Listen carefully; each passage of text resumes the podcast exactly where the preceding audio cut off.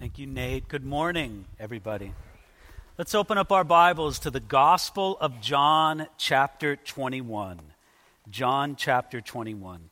Uh, it's with a little bit of sadness that I come to you here this morning. Uh, I'm wearing black because it's a little bit of mourning. This is our last Sunday morning in the Gospel of John. And I don't know about you, I have enjoyed it so much that I'm a little bit sad to see the book, you know, going. It's not like you can't read it anytime you want to, it's always there in your Bible. But I think it's been a special time for us here on Sunday mornings going through it. And I don't quite know yet what we're going to start with after the first of the year. We'll have a couple Sundays with Christmas messages, of course. And then uh, on the first Sunday of January, we have Mission Sunday. And we'll figure out sometime in the middle of January what's the next book of the Bible that we'll spend time in. But this morning, we have the great privilege bringing our hearts before this last part of John chapter 21. Let's pray as we get into God's word together now. Father in heaven, we're so grateful. We think, Lord, about the, um, the real turmoil, the fear, the calamity that grips our world. Lord, some of it is rational, some of it is irrational. But we live in times, Lord, where we feel that there is um, uncertainty all around us. We come to you, Lord, so that you can be our rock in the midst of the storm, so that you can be the anchor that holds fast, so that you can be, Lord, um, all that we need in difficult times. Well, Lord, we know that one way that you do that is by speaking to us and by working on our lives, on our heart, as we give attention to your word. So do it now in our midst, we pray, in Jesus' name. Amen. John chapter 21, we're going to begin at verse 15 and continue through to the end of the chapter. But just to remind ourselves where we begin with the Gospel of John chapter 21 was Jesus met with his disciples in the region of Galilee. And as he was there with his disciples in Galilee, by the way, they were up there because Jesus told them, You go up to Galilee and I'll meet you there. Peter and the other disciples were fishing, and as Pastor Keith talked about last week in the message from John chapter 21, there gathered at the Sea of Galilee, there was a miraculous catch of fish. They brought it in. Jesus served them breakfast. And in this scene that's so touching, it's so warm, it's so personal. We saw Jesus, the resurrected Messiah, the Son of God Himself, crouching down over a charcoal grill, grilling fish, preparing a little bit of bread and fish for his disciples, serving them with the same servant heart that he had before his resurrection. It was still in him after his resurrection. And there he is in this wonderful, warm setting, serving breakfast to his disciples. That's where we come to verse 15. Ready? So when they had eaten breakfast, Jesus said to Simon Peter, Simon, son of Jonah, do you love me more than these? He said to him, Yes, Lord, you know that I love you. He said to them, him, Feed my lambs. He said to him again a second time, Simon, son of Jonah, do you love me? He said to him, Yes, Lord, you know that I love you. He said to him, Feed my sheep. There's something very powerful about this interaction between Jesus and Peter at the Sea of Galilee in the presence of the other disciples. We usually talk about this as being the restoration of Peter. And that's true in one sense. This is the public restoration of Peter. However, I have to tell you, I think that Peter had already been privately restored in his relationship with Jesus. Let's face it, Peter sinned grievously against his Messiah and Lord. Peter turned his back on him. After boasting at how great he would be in being faithful to Messiah, who was it that ran when the moment became dangerous? It was Peter. I believe there was first a personal and private reconciliation and restoration between Jesus and Peter on the very same day that Jesus was revealed to be risen from the dead. We know from a couple different passages that on Resurrection Sunday, Jesus and Peter met. For example, Luke chapter 24, verse 34 says, The Lord has risen indeed and has appeared to Simon. And then in 1 Corinthians chapter 15 verse 5 it says that he was seen by Cephas and then by the 12.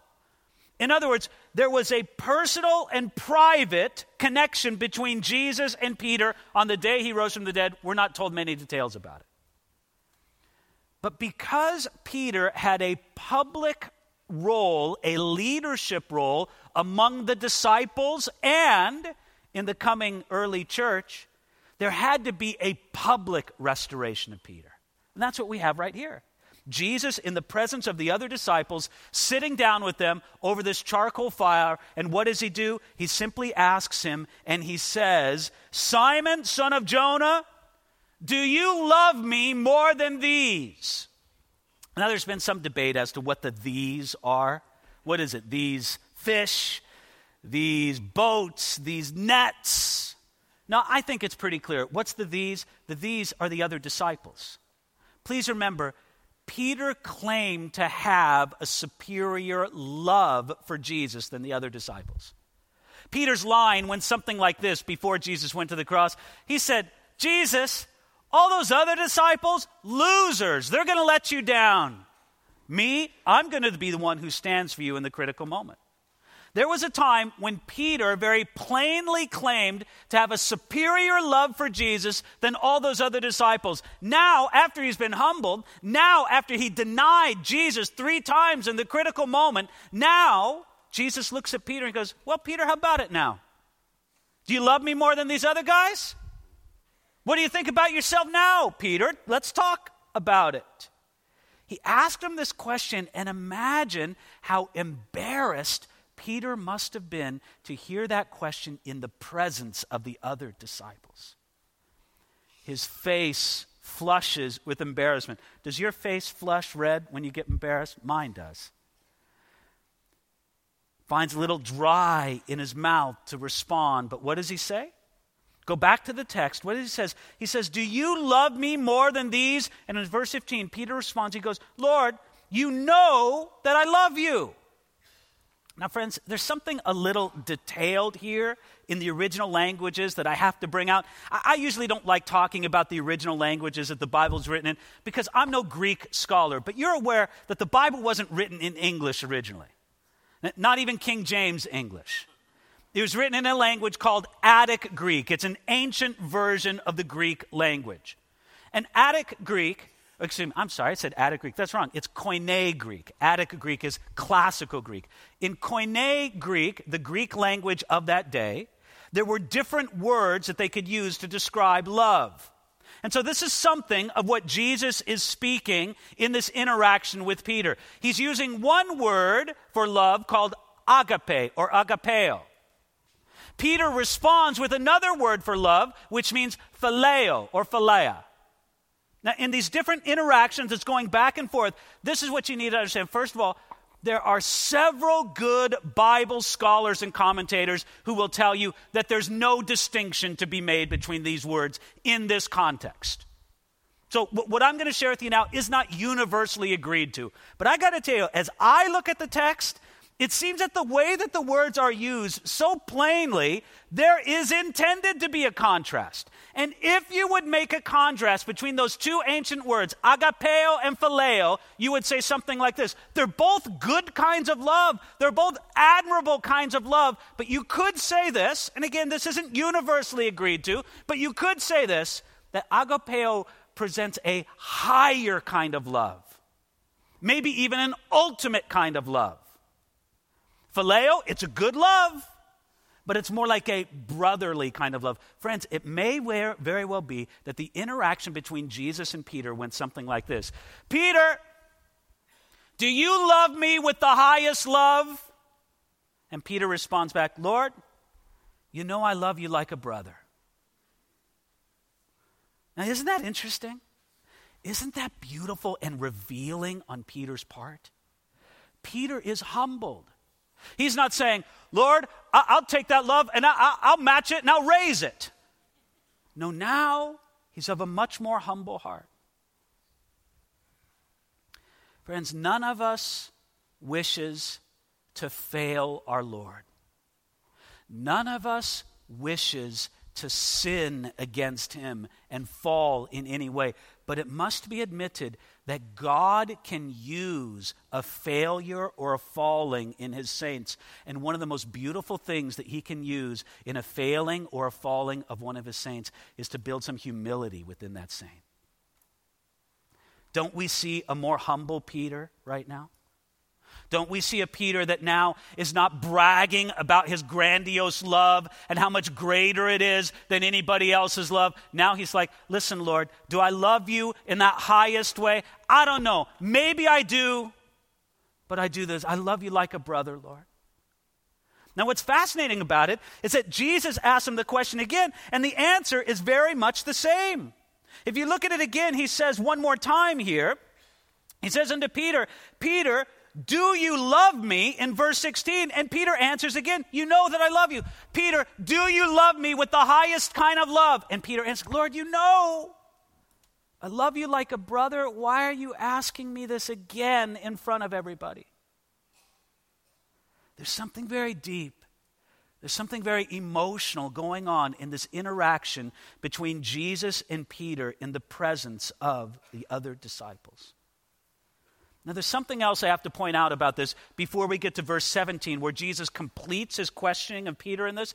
Before I have to point out is how Jesus responded to it. The conversation went like this Peter, do you love me with the highest kind of love? Lord, you know I love you like a brother. And then Jesus says to him, Feed my lambs. Peter, do you love me with the highest kind of love? Lord, you know I love you like a brother. Peter, tend my sheep. And then in verse 17, he's going to ask him it once again, and he's going to say it once again feed my sheep. Now, there are some things very powerful in the midst of this. The one thing is, is notice, Peter was not out of a job. Jesus did not say to Peter, Hey, you, failure, stay away from my people, you'll just mess them up. No, he said, Peter, there's work for you to do. I want you to feed my sheep. I want you to tend my lambs. He says it twice feed my lambs, feed my sheep. He says it once tend my sheep. Now, friends, there's another dynamic here, though. It speaks very much of what the work of a pastor or a leader among God's people should be. Notice, twice Jesus said, Feed my lambs or feed my sheep. Once he said, Tend my lambs. Now, this is very important because, first of all, it speaks to us about the great place that there is for spiritual feeding from a leader or a pastor unto God's people. This is just obvious. And we're talking about spiritual feeding. Jesus didn't mean to people, go serve all the Christians breakfast, go make them pancake breakfast. It's not that what he's saying about. No, he means give them the spiritual food that they need from God's word. And friends, you know this is a very important thing to us here at Calvary Chapel. And this is just what we endeavor to do week in, week out, is bring you spiritual food. We, we just believe that what God has given to us in this book is actually food for the soul. And, and you may not feel like you're hungry, but you need this. And you need good nutrition from God's Word. You don't need junk food. You need solid food from God's Word. And God helping us we do that on Sundays, on Wednesdays, whenever it is that we gather together and have a focus upon His Word. It's not the only thing in the Christian life, it's not the only thing in our morning services, but it's an important aspect. But I want you to notice this it's not the only aspect. Jesus did say twice, Feed my lambs, feed my sheep. But He also said, Tend my sheep there is an aspect of pastoral care that goes beyond simply delivering God's word. It has to do with coming alongside God's people, leading them, protecting them, ministering unto them, being a shepherd unto them.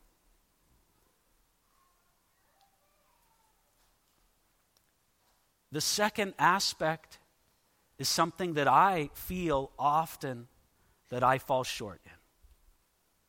And I pray, and I pray that you would pray, that God would help me. I do not want to be only a feeder of God's people, though I believe that is my first call and a very important call. I also be want to be somebody as a faithful shepherd who tends God's sheep. But here's the difficulty with a vast flock, how could it ever be done?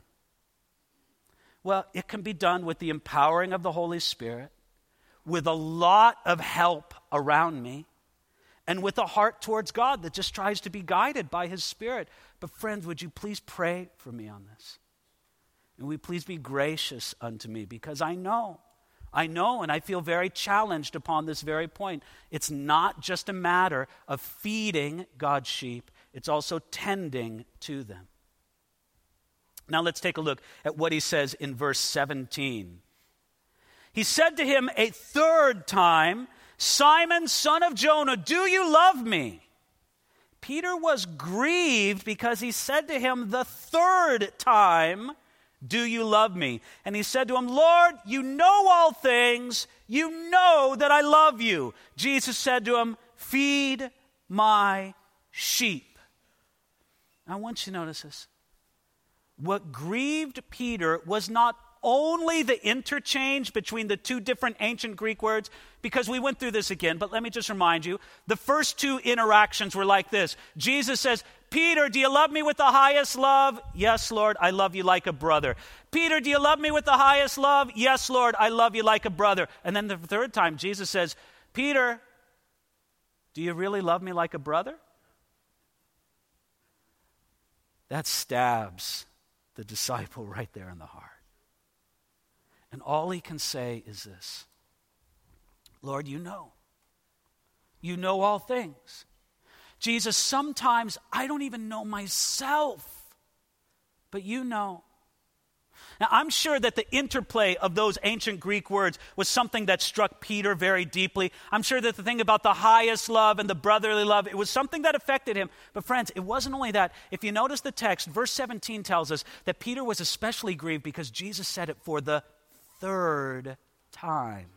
What does that mean?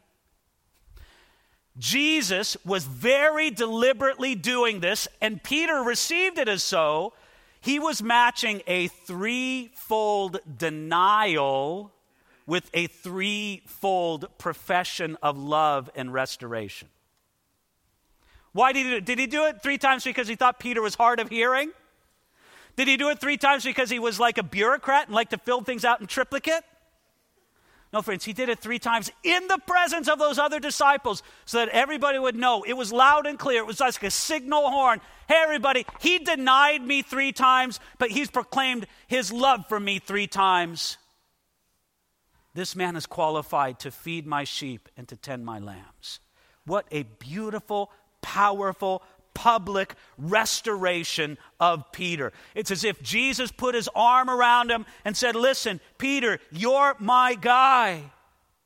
And why? Because as much as anything, he proclaimed his love for Jesus. Do you understand that this, more than anything, is what Jesus wants from us? He wants our love. I, I don't know what impression you get when you come here. I wonder, maybe we're giving you the wrong impression. Maybe you think that what God really wants from you is your worship.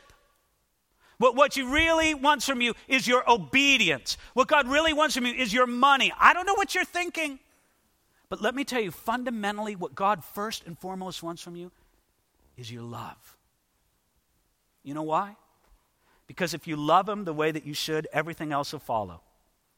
If you really love God the way you should, won't you worship Him the way that you should? Won't you obey Him the way that you should? Won't you be generous unto Him the way that you, should? If you love Him, love is such an amazing, crazy motivator. Do you know how many people do stupid and crazy things in the name of romantic love? Just think, just think of what we can do when we're properly motivated by the love of God. Now, I have to say, in one sense, and I'll just be very honest with you, as a man, this sounds a little bit strange to me. It's like, what, love Jesus like this? What is it? Jesus, my boyfriend kind of thing? That's a little weird. I don't get it exactly. Listen, the way I like to explain it, especially if I'm talking to men, As I explain it like this, it's not just, that, don't think of it, oh, Jesus has to be your boyfriend. This wasn't about Peter and Jesus looking lovingly into each other's eyes. No, you know what this is about? It's about a kind of love that everybody can relate to, men and women. It's love expressed in heroic self sacrifice. It's love expressed by saying, I'm going to lay down my life. I'm going to give my life. Isn't that what a mother does for her children? She lays down her life in a thousand different ways for their sake. Isn't that what a man does for his family? He'll lay down his life for their sake. Isn't that what a soldier does on the battlefield? Isn't that what the first responder does at the scene of crisis? Ladies and that's the kind of love, first and foremost, that he's asking for. Will you love me with the spirit of self sacrifice? Will you come and say, Jesus, I surrender my life to you. I love you. I will lay myself down for your sake. That's the kind of love that Jesus first and foremost looked for from Peter. But when that love is there, it's more than that. There is, there is an emotional element to that love. And that's primary as well. Think about it. What if you had this scene? One of your children, let's say it's back when your children were young, or if they still are young, it's today. Your young children come to you and they say, Daddy, Daddy, here's my promise right here. I will obey you perfectly for the rest of my life. And the first thing you do is you have a heart attack. You think you might have gone to heaven or something. Daddy, I will obey you perfectly for the rest of my life, but I'll never love you. What parent would take that deal? Nobody would. Nobody would. They say, No, child. What matters to me even more than your obedience, it's not like your obedience is irrelevant. Your obedience is very relevant. But what I need first from you is love. And that's what Jesus looks for from Peter and from his people. Verse 18. Now, you know me, I like to let the Bible be like a movie in my mind. I let it play out here. In my mind, I can't say it's in the text, in my mind, that conversation happens over the breakfast at the charcoal fire. But in my mind, Peter and Jesus then stand up and they start walking down the shore of the Sea of Galilee. Matter of fact, you can go today, if you go on a tour of Israel, they'll take you to this place. We don't know 100% for sure if that's the exact place where there was the restoration of Peter, but you know, they say it was, and when you go there, you feel like, man, this could be the place.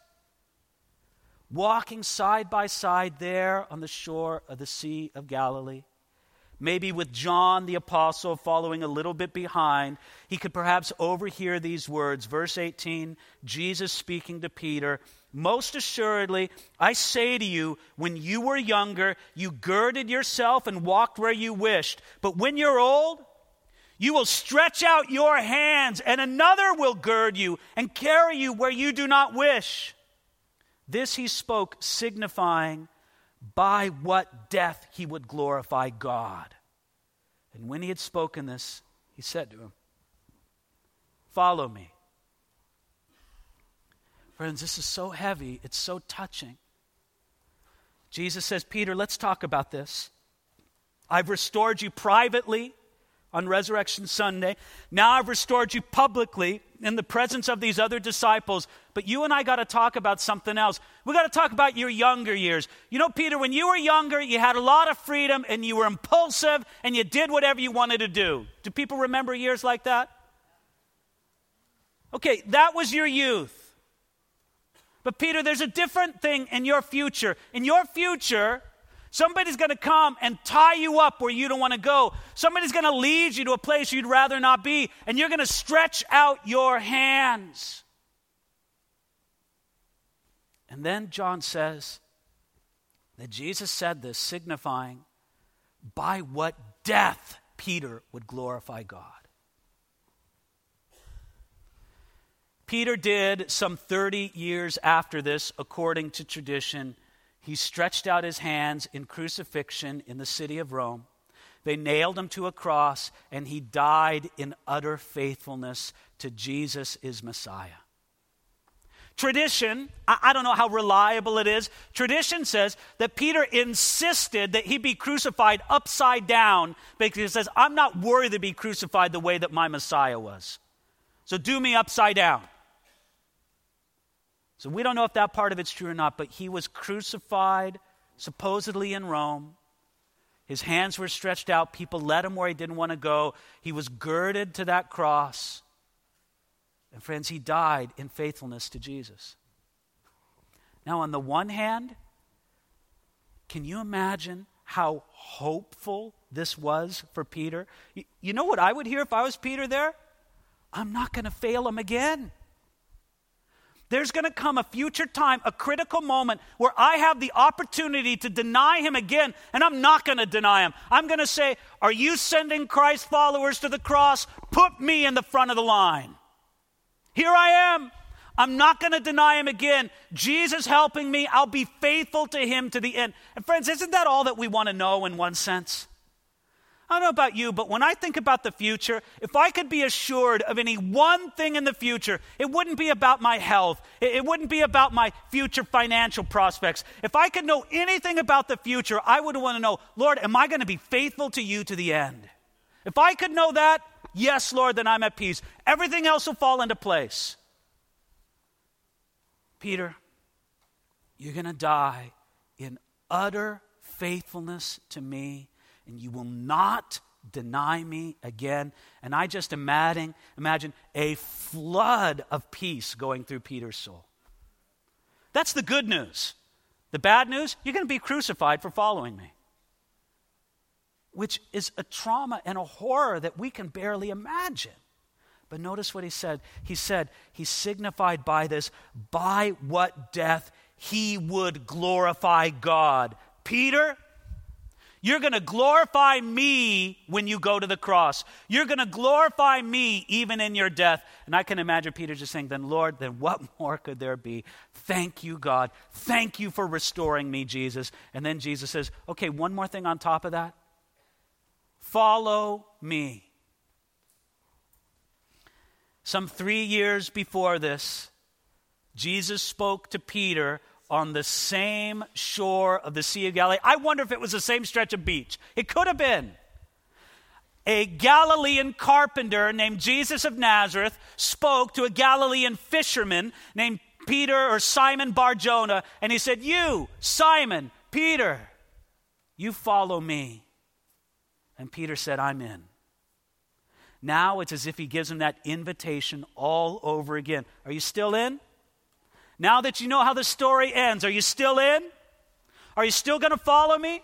Are you still going to dedicate your life to me? And ladies and gentlemen, I tell you right now, there are essential marking points, I think, in everybody's walk with Jesus Christ where it's good for us to reevaluate and say, okay, man, I've lived this for some years now. I know what's behind me. I got a sense of what's in front of me. Am I still all in and following Jesus? His call comes out to me again follow me. Am I going to follow him? Am I going to say, okay, Jesus, I am in. I'm going to follow you. I receive your command. Now, we do that. I think Peter did that. Then Peter's Peterishness comes in in verse 20. Notice this, verse 20. Then Peter, turning around, saw the disciple whom Jesus loved following, who had leaned on his breast at supper and said, Lord, who is the one who betrays you? Peter, seeing him, said to Jesus, But Lord, what about this man? Classic Peter, classic me, Classic you. I'm not letting you off the hook. Isn't this what we love to do? Jesus is challenging you. He's speaking to your heart. He's laying it on you. And what do you start thinking? Yeah, but Lord, what about my wife? I hope she's hearing this right now. Oh, Lord, what about them? Lord, what about them? Don't you see what Jesus saying? Listen, forget about what about you? I'll speak to them, I'll deal with them. But isn't it masterful, our ability to raise up a shield and to deflect God's word to our heart by saying, Yeah, but Lord, what about them or this or whatever? So notice how Jesus responds to Peter. It's really wonderful. Verse 22 Jesus said to him, If I will that he remain till I come, what is that to you? You follow me. I love how Jesus throws it down to Peter. Hey, you know what? That guy, John, if I want him to stay alive until I return in glory, what's it to you? This is between you and me, Peter. You, and by the way, the phrasing in the original is very emphatic. You follow me. Forget about him. This is between you and me. And friends, there needs to be a place of direct dealing with the individual soul before God. Now, I'm not telling you to ignore your brothers and sisters, the people around you, this congregation, this family that we have together. Listen, we're family. We, we love each other. God's called us together. But there is a place and there is a mentality where I have to say, Lord, I have to put blinders on with whatever you may be doing or may not be doing with my brothers and sisters around me. This is between you and me, Jesus. And that's what he's trying to communicate to Peter. That's why he says very strongly, verse 22 You follow me. You must do this. What's interesting is those are the last recorded words of Jesus in the Gospel of John.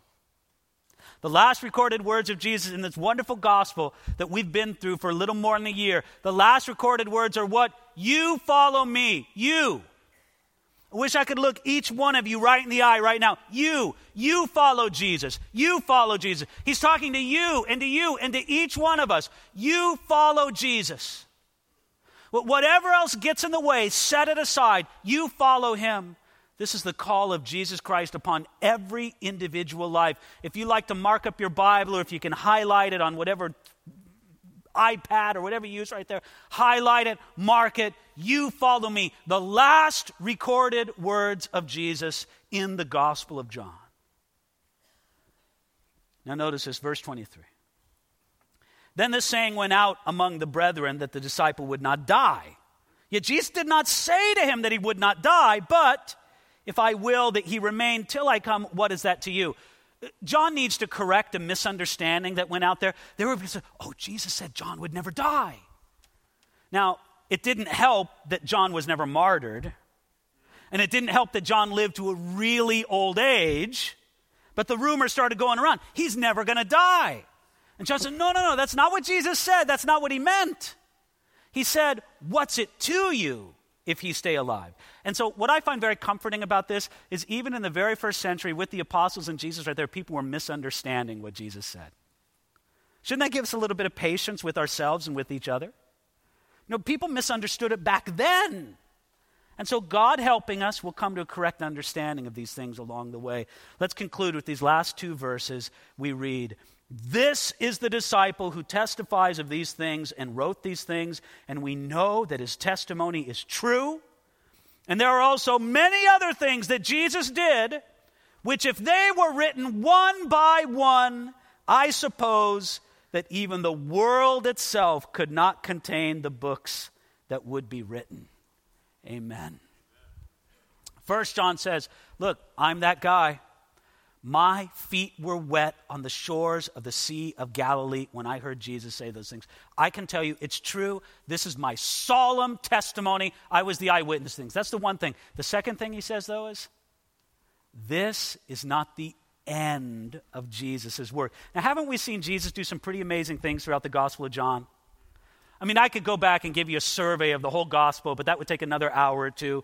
You just have it in your mind. Jesus has done amazing things throughout the whole gospel of John. But do you see what John is saying here? He's saying, this isn't even the beginning. And using a bit of literary hyperbole, he says, if we decided to write it all down, you couldn't even fit all the books into the whole wide world. Now, friends, that is amazing to think about. It's amazing to think about it, in particular in this sense means that the work of God does not end. It did not end in John 21, it doesn't end today. If there were to be a book written of everything that Jesus said and did, would there be some lines about it in your life? Would your name be in there? You'd say, Well, listen, I am part of that work of something that Jesus did. Here's my line you're going to write out everything that Jesus ever did. Put my name in there because he did something wonderful in my life. I think that's God's greatest joy is for us to think about this. We are the people for whom Jesus has done amazing things. Thank you for that. Father, we do thank you. And we pray now, Lord, that as you prepare our hearts for communion, I pray, God, that you'd move among us in particular so that this would be a morning of salvation for some, a morning of rededication for some others. Do it in our midst, Lord. And Father, I just want to stand before this blessed congregation and thank you for seeing through these wonderful studies in the Gospel of John. Thank you for feeding our soul. Now fill us with your Spirit and bring, Lord, those among us who need to surrender their life to you or to rededicate their life to you, bring them to that place as we prepare our hearts to come to your table of communion. We pray this in Jesus' name. Amen.